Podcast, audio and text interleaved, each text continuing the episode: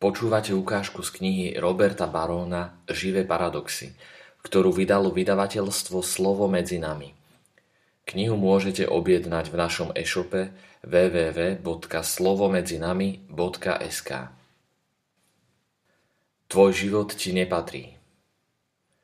Nedávno vyšla štúdia, ktorá priniesla informáciu, že poprvý raz v dejinách Harvardovej univerzity, založenej z náboženských dôvodov a pomenovanej po služobníkovi Evanielia, bolo do prvého ročníka prijatých viac ateistov a agnostikov ako kresťanov a židov. Asi v rovnakom čase snemovňa aj senát v Kalifornii prijali zákon, ktorý v tomto zlatom štáte povoluje lekárom asistovanú samovraždu. Hoci sa to niekomu môže zdať čudné, som presvedčený, že zloženie prvákov na Harvarde a prejdenie spomínaného zákona o samovražde spolu navzájom súvisia. Myslím, že by nás nemal veľmi prekvapiť fakt, že v radoch novej generácie americkej aristokracie začínajú neveriaci študenti počtom prevyšovať veriacich. Veď títo mladí ľudia sú po celý svoj život ponorení do agresívnych kyselín relativizmu, scientizmu a materializmu. Hoci mali všemožné výhody, ktoré zo sebou prinášajú peniaze, do značnej miery im bolo odopierané to, čo ľudské srdce potrebuje najviac. Kontakt s transcendentnom, s dobrom, pravdou a krásou v ich absolútnej forme. No ako nám, opakujúc slova židovských prorokov, Pripomenul teológ Paul Tillich, sme stvorení na adoráciu a kláňanie sa. A preto si v neprítomnosti Boha vytvárame absolútno z niečoho iného. Bohatstvo, moc a česť. Tieto všetky veci už boli v priebehu drámy ľudstva falošnými bohmi. Dnes sa však ako najvyššie dobro, a teda ako predmet našej bohopocty, vyzdvihuje sloboda.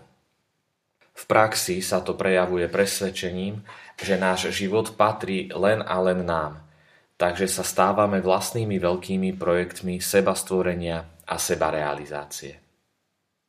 Písmo hovorí, že projekt ľudstva zišiel zo svojej kolaje vo chvíli, keď si Adam uzurpoval právo určovať konečný zmysel svojho života, keď, vyjadrené nadčasovou a krásnou poetickosťou knihy Genesis, vzal z ovocia stromu poznania dobra a zla.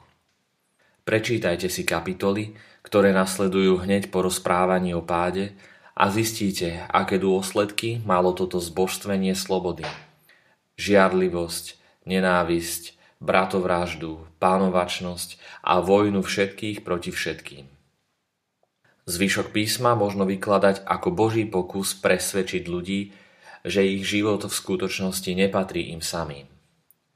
Toto Boh urobil, keď si vyvolil ľud, ktorý si potom formoval podľa svojho srdca a svojej mysle. Učil ho, ako má premýšľať, ako sa správať a predovšetkým, ako sa kláňať. Tento svetý ľud Izraela, čo znamená ten, ktorý zápasí s Bohom, mal potom nádherou svojho spôsobu života priťahovať zvyšok sveta. V kresťanskom chápaní tento projekt dosiahol svoj vrchol v osobe Izraelitu z prvého storočia, pochádzajúceho z mestečka Nazaret v osobe Ježiša Krista, ktorý bol vtelením živého Boha. Ježiš, ktorý je spojením božského a ľudského, stretnutím konečného a nekonečného, stelesňuje to, čo chcel s nami Boh urobiť od samého začiatku. A práve preto ho Pavol, jeden z Ježišových prvých misionárov, ohlasoval ako toho, ktorý je Kyrios, pán všetkých národov a samého seba opísal ako doulos Kristov lesov, otrok Ježiša Krista. Pavol sa radoval z faktu, že jeho život mu nepatrí, ale patrí Kristovi. V liste Efezanom napísal Mocou, čo v nás pôsobí, je schopný okrem tohto všetkého urobiť oveľa viac, ako prosíme alebo chápeme. Tým narážal na Ducha Svetého, ktorý usmerňuje našu slobodu a otvára nás možnostiam, ktoré celkom presahujú naše schopnosti a sily. Pre Pavla a všetkých svetopiscov poslúchať tieto vnúknutia ducha znamená nachádzať zdroj života, radosti a opravdivej kreativity. A tým sa dostávam naspäť k harvardským študentom a legalizovanej samovražde. Odmietnutie Boha alebo ľahkovážne odsúvanie otázky Boha nie je nejaká neškodná spoločenská hra. V skutočnosti má tie najvážnejšie následky. Ak Boh neexistuje, náš život skutočne patrí len nám a môžeme si s ním robiť, čo chceme. Ak Boh neexistuje, Náš život nemá vôbec žiadny zmysel alebo transcendentný cieľ a je jednoducho ľudským výtvorom podliehajúcim nášmu stvárňovaniu.